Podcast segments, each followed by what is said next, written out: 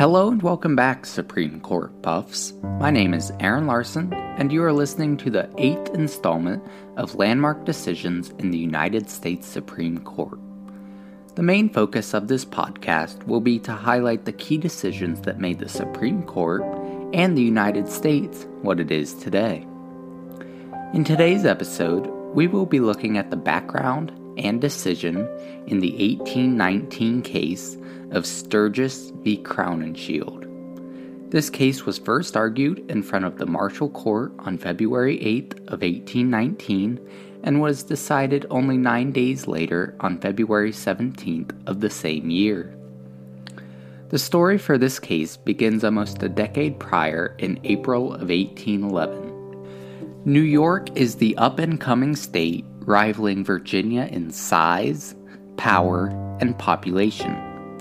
Virginia had always been the state in the original colonies that held the largest population and the home of the first general legislative body in the New World, with the General Assembly being established in 1619 and the House of Burgesses being established in 1642. Virginia also held claim to 4 out of the 5 first presidents of the United States. Despite all of this, New York was becoming the center of assembly and production in the early United States. In 1811, there was a minor depression where many states were enacting bankruptcy and insolvency statutes to release the burden on their citizens. The state of New York passed an act which liberated the person of the debtor. A debtor, in this case, is one who applies for bankruptcy in the state of New York. The act also discharges, or officially frees him, from all liability for any debt contracted previous to his surrendering of his property. Now, what exactly did I just say? Ultimately, anyone who acquires a debt and then sells their property, meaning land and home in this case, can no longer be forced to pay that debt which was acquired before the selling of his property. Now, women in this time were either living at home with their parents or with a husband.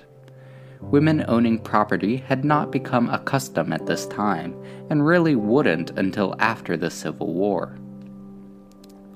The defendant in the case, Crowninshield, declared his bankruptcy under the States Act to protect himself from paying a large fine which he acquired before the act was passed. Effectively, the act would be applied retroactively in order to free him of a payment he did not want to make. What I mean by retroactive is that the law had been passed, but the debt that Crowninshield acquired was already in place. He already had a contract with Sturges, claiming he owed a large amount of money.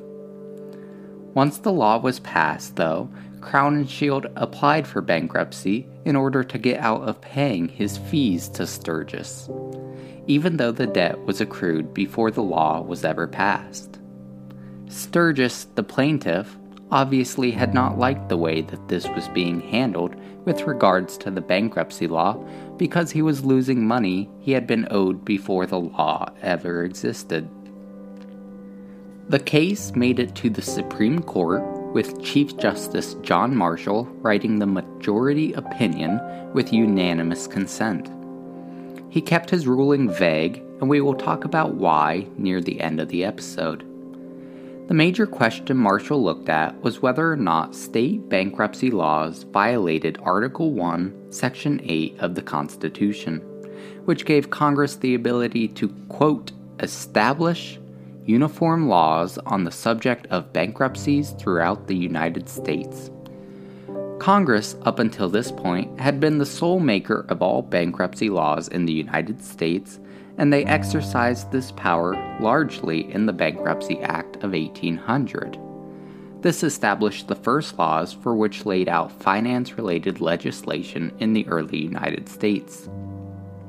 This was, in fact, the first issue which Marshall looked at, and his answer is not very clear.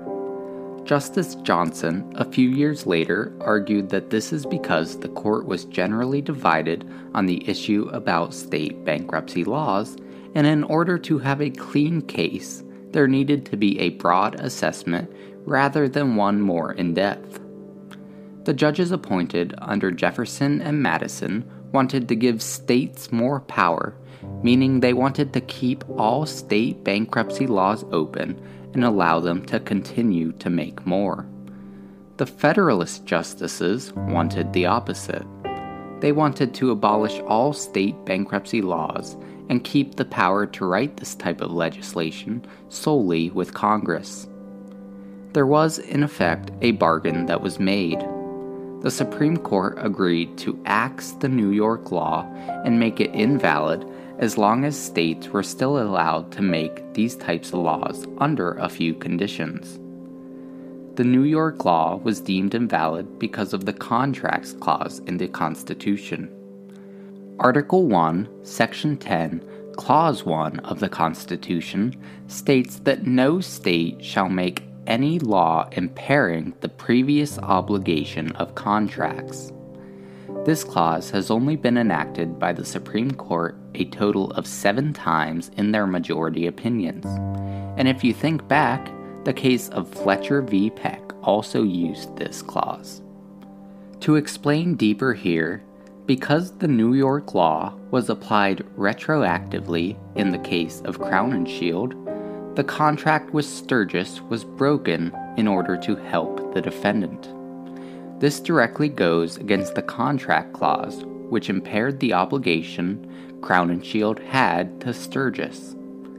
The legislation passed was struck down by the Supreme Court, not because it was unconstitutional, but because of the way it was being applied retroactively, it was breaking contracts that were already made. This retroactive portion of the law was deemed unconstitutional because it impaired the debtor's obligation to a contract under Article 1, Section 10, Clause 1 of the Constitution.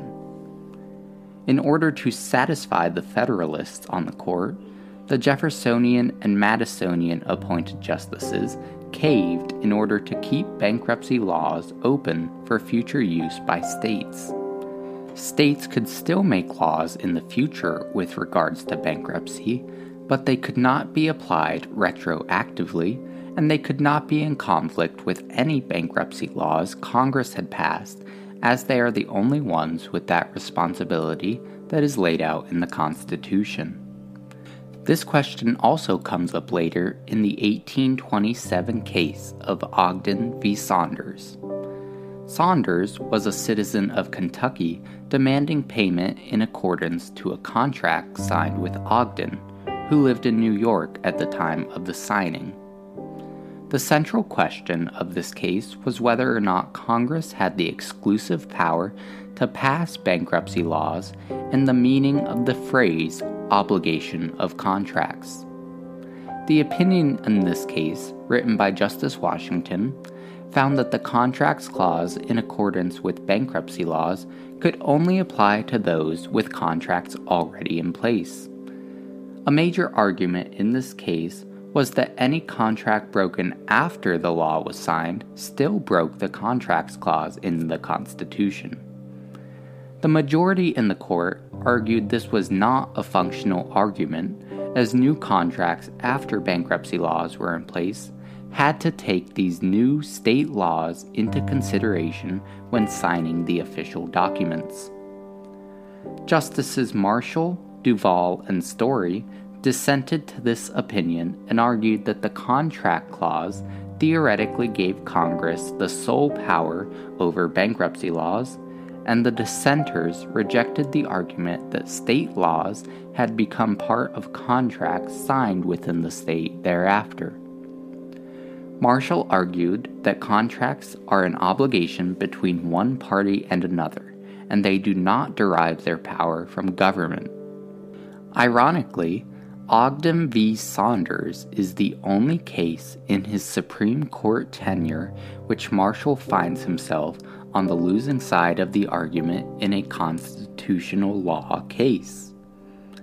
Sturges v. Crowninshield and Ogden v. Saunders revolve around the rarely used Contracts Clause. Both present many problems, and are confusing in their nature even for those fascinated with the inner workings of law and the Supreme Court. They both present landmark arguments with regards to the combination of bankruptcy law and constitutional law, and allow for states to write legislation with regards to bankruptcy, even though Congress is the only one established in the Constitution which can write laws of this kind. There are major clauses, though, which states need to look out for. They cannot apply these laws to debts made prior to the passing of the law, as that goes against the Contract Clause, and the state laws cannot conflict with those passed in Congress. A general theme early on in this series is the conflict of power between states and the federal government. Today, we do not think of our states as being more powerful than the federal executive, legislature, or even the Supreme Court. In the early years, though, the Articles of Confederation planted seeds of discontent in the minds of state officials. They saw what power was like under the Articles, and they had a tough time giving up that power to the federal government once the Second Constitution was ratified. We will see this conflict for many years to come, despite it being almost 3 decades into the use of the Second Constitution of the United States.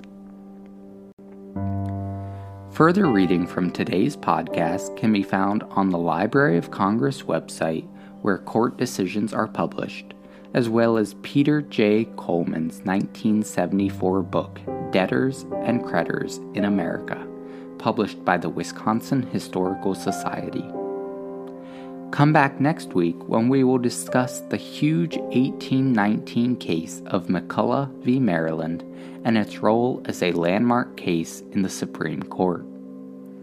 You can find me on Instagram and Twitter under the username of @ALARS175 if you wish to leave me comments and questions on today's episode.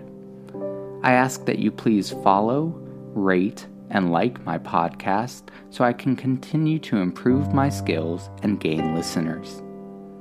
I also ask that you think about supporting this podcast through the link in the description. Thank you for listening, and see you next week. All of the work and research done for this podcast is the sole property of myself, Aaron Larson, and shall not be downloaded or redistributed without my express written consent. Thank you.